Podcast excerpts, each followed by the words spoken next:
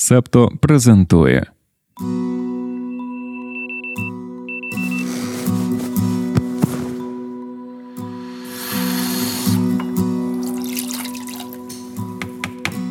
П'ятниця, 29 вересня 2023 року. Ранкове допіо. Випуск 178.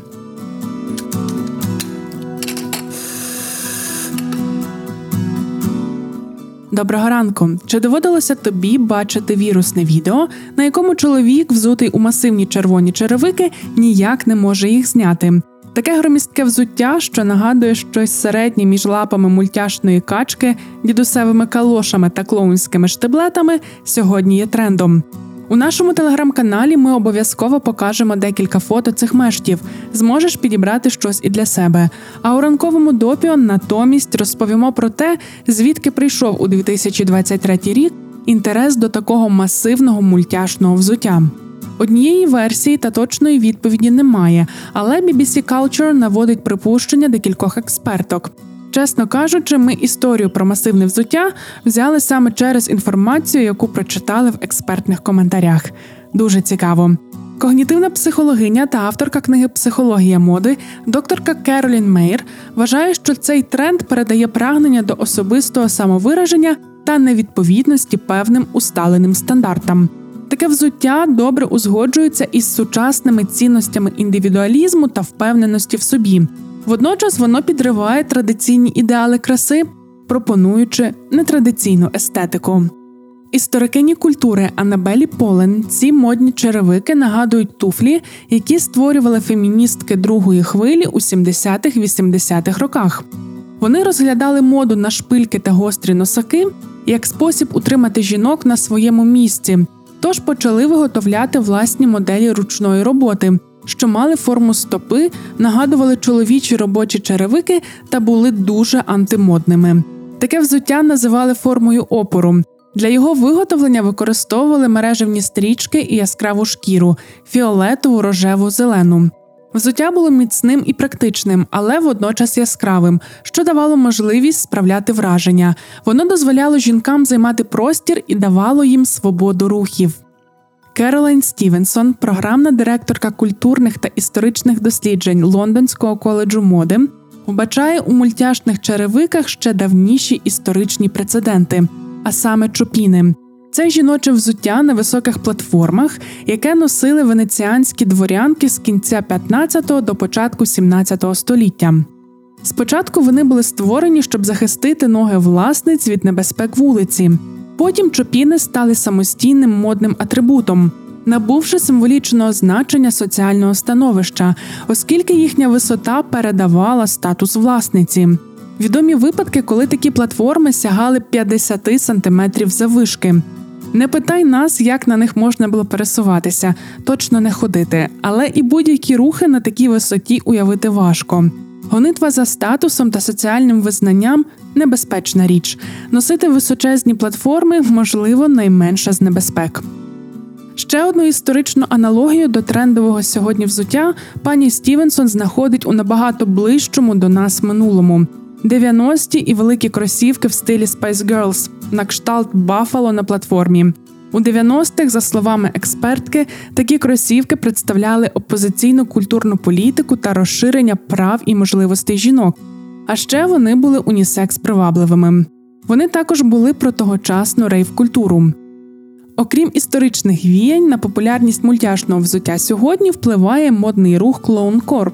Ця естетика, натхнена цирком, стала поширеною у TikTok ще у 2020 році, і з того часу проклала собі шлях у високу моду.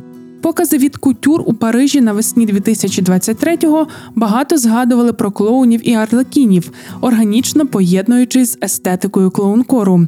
Він дозволяє бути грайливими і ескапістами водночас, і це має сенс, оскільки світ нині живе у дуже заплутані часи. Як би там не було, які б аналогії до мультяшного взуття не знаходили в історії моди, сьогоднішнє захоплення переплітається з усепроникним трендом на ностальгію. Громісткі смішні черевики повертають до дитинства, викликають відчуття теплоти та приємні спогади про веселі моменти, плескання в калюжах, ігри з друзями в безтурботному світі. Мультиплікаційність це абстракція, яка звільняє нас від обмежень реальності. А у секретній частині сьогодні таки про реальність американську. З 2007 року народжуваність Україні щороку знижувалася в середньому приблизно на 2%. Незважаючи на ранні припущення про післяпандемічний бебі-бум, криза пов'язана з коронавірусом ще більше прискорила цей спад. Минулого року народжуваність впала на 4%. За даними Центру з контролю та профілактики захворювань, це було найбільше щорічне зниження кількості народжених з 1973 року. Спільноті Септо розповідаємо про те, чому дедалі більше американок обирають не народжувати дітей. Доєднуйся до Patreon та Баймія Кофі, щоб послухати про причини цих суспільних трендів. Упс, цю частину можна послухати лише на Патреоні. Доєднуйтеся до спільноти, щоб отримати доступ. Повертаємося до всіх, щоб продовжити тему демографії, але вже української. Це буде сумно. Wall Street Journal пишуть, що за перше півріччя 2023 року кількість народжених дітей була на 28% меншою ніж за такий самий період у часи до повномасштабного вторгнення Росії. Це найрізкіше падіння народжуваності з часів здобуття Україною незалежності в 1991 році. До 24 лютого 2022 року рівень народжуваності в Україні був найнижчим у Європі. Зараз українські демографи прогнозують, що він стане найнижчим у світі. Тенденція до зниження цього показника почалася після проголошення незалежності, коли економічні потрясіння змусили багатьох українців та українок їхати за кордон у пошуках роботи. У 90-х одна дитина стала нормою. Після початку російської агресії у 2014 році народжуваність впала на 12%. Велика війна спричинила виїзд мільйонів жінок і дітей з країни. Умовах, коли чоловікам віком від 18 до 60 років заборонено виїжджати, багато пар розлучені фізично і не можуть планувати народження дітей. Зараз неможливо оцінити демографічну картину повністю, вона сповнена невизначеностей. Зрозуміло, що загалом все сумно, але наразі ми не знаємо, яким чином і коли завершаться бойові дії, скільки людей повернуться додому. Зрештою, немає навіть точної цифри, скільки людей поїхало з України під час війни. Дані ООН та українських прикордонників розходяться. Є оцінка від демографів, що для того, аби зберегти розмір населення, то коефіцієнт народжуваності має становити 2,1 дитини на одну жінку. Але постає дуже багато питань, на які матеріал Wall Street Journal не дає відповідей. Зокрема, що означає зберегти розмір населення, який розмір ми беремо до уваги, який він був до 2014 року чи до 2022. Останній перепис населення відбувся у 2001-му. З того часу немає адекватних даних. Демограф Олександр Гладун стверджує, що до війни населення України становило 43 мільйони. Звідки ці дані? Ми теж не знаємо. Як би там не було, демографічна криза в Україні це дуже сумна та складна тема. І тут питання: чи готові ми до неї, чи готові ми, як суспільство, шукати шляхи збільшення народжуваності, не ставлячи кожну жінку перед ультиматумом Іди народжуй, чи готові ми системно вирішувати питання реінтеграції ветеранів та ветеранок, шукати шляхи повернення наших біженців, а до створення більш дружніх до дітей просторів і більш лояльних до матерів та батьків місць праці. Це все лише дещиця питань, що мають стосунок до вирішення демографічної кризи. Чи готові ми до них? А от Італія не готова до міграційної кризи. Протягом 14-15 вересня, всього за добу, на італійський острів Лампедуза прибуло близько 7 тисяч біженців та біженок. За три дні 8,5 тисяч людей з країн Африки на 199 надувних човнах припливло до Лампедузи. За тиждень цифра зросла до 11 тисяч. Населення острова становить 6 тисяч мешканців та мешканок. Як ти можеш зрозуміти, ситуація була критичною. Агентство ООН у справах біженців визнало, що острів переповнений. Італійський Червоний Хрест з усіх сил намагався надавати базову допомогу людям. Влада вивозила мігрантів та мігранток з острова. Джорджа Мелоні приїхала подивитися, що відбувається. Нервово курила. З візитом на Лампедузу прибула також президентка Єврокомісії Урсула фон дер Ляєн. Вона не курила, подивилася, що відбувається на острові, і закликала європейські країни забрати до себе трохи людей. Папа Римський не приїздив на Лампедузу, але був у французькому Марселі, де також просив прихистити людей. Франція, до речі, відмовилася від такої пропозиції. Джорджа Мелоні закликала до жорсткої політики проти нелегальної імміграції, обіцяла не дозволити Італії перетворитися на європейський табір для біженців. А потім вона ввела новацію. Раніше мігранти, які прибували в країну, могли собі просто в ній знаходитися, як їм хотілося, і чекати на отримання статусу біженців. Тепер так можна робити лише якщо заплатити 5 тисяч євро. В іншому разі доведеться перебувати у центрі тимчасового утримання. Тимчасове утримання може тривати від 3 до 18 місяців. Тих, хто не отримають статусу біженців, планують дуже швидко депортувати. У Німеччині визнали, що вони на межі своїх можливостей в контексті прийняття та розміщення мігрантів, але фінансово підтримали католицьку благодійну організацію Санте Еджідіо, яка надає допомогу біженцям в Італії. Це не сподобалося Джорджі Мелоні. У середу стало відомо, що вона написала листа Олафу Шольцу, в якому повідомила, що була здивована, дізнавшись, що Берлін не узгоджено з італійським урядом платить благодійні кошти для порятунку людей у Середземному морі та для їхнього прийому в Італії. Політикиня додала, що країни-члени ЄС повинні зосередитися на структурних рішеннях, і аж тоді закурила. Час закінчувати, бо ми вже додумуємо, що робить Джорджа Мелоні, так і до Трампа дійдемо. А він нічого доброго не робить ні в реальності, ні в нашій уяві. Стіки до ранкової кави про події стисло.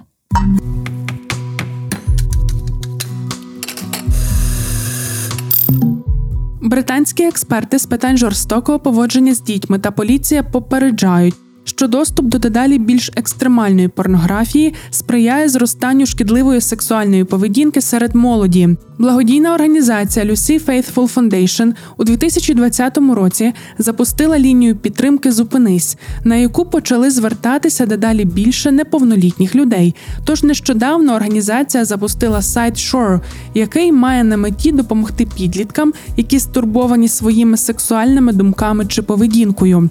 Такий ресурс є першим у Європі та одним із трьох у світі. Він пропонує чат та комунікацію електронною поштою для підлітків віком від 13 до 18 років, які можуть контактувати анонімно.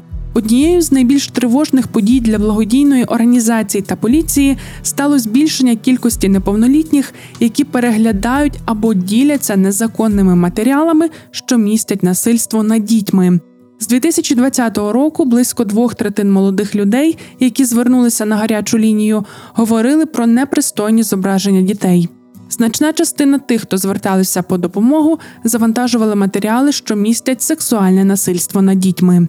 Порно називають фактором, що сприяє цьому, адже через нього підлітки втрачають чутливість до того, що вони бачать. Таліби розгортають масштабну мережу відеокамер для спостереження за афганськими містами після того, як заявили, що зосередилися на відновленні безпеки та придушенні ісламської держави. Ймовірно, мережа може містити перепрофілювання плану, який розробили Сполучені Штати Америки перед виведенням своїх військ у 2021 році. Уряд Афганістану консультувався з китайським виробником телекомунікаційного обладнання Huawei щодо можливої співпраці. Запобігання нападам міжнародних бойовиків, включаючи ісламську державу, зараз є основою взаємодії між Талібаном і багатьма іноземними державами, включно зі США та Китаєм. Деякі аналітики ставлять під сумнів здатність Афганістану, де немає грошей у бюджеті, фінансувати програму. Правозахисні групи висловлюють занепокоєння, що ресурси спостереження використовуватимуть для придушення опозиції та протестних настроїв. Страйк гільдії сценаристів США офіційно завершився після того, як вдалося досягти нового контракту з продюсерами альянсом виробників кіно і телебачення. Страйк тривав 148 днів. Із середи сценаристи та сценаристки могли повертатися до роботи ще до остаточного голосування за ратифікацію угоди, яке проходитиме з 2 по 9 жовтня. Враховуючи захоплене схвалення переговорного комітету гільдії сценаристів, жодних перепон для ратифікації не передбачають. США визнали острови Кука та Ніуе суверенними державами. Адміністрація Байдена, яка змагається з Китаєм за вплив на стратегічно важливі острівні держави Тихого океану, планує встановити повні дипломатичні відносини з нововизнаними країнами. Сполучені Штати також взяли на себе зобов'язання збільшити інвестиції в острівні держави.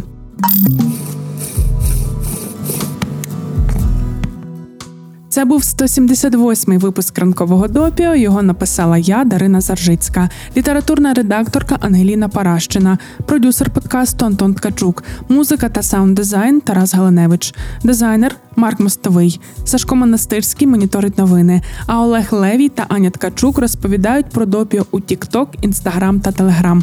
Почуємося, солодашком. Ви прослухали подкаст Ранкове допіо. Шукайте септо в соцмережах, діліться враженнями та розповідайте іншим.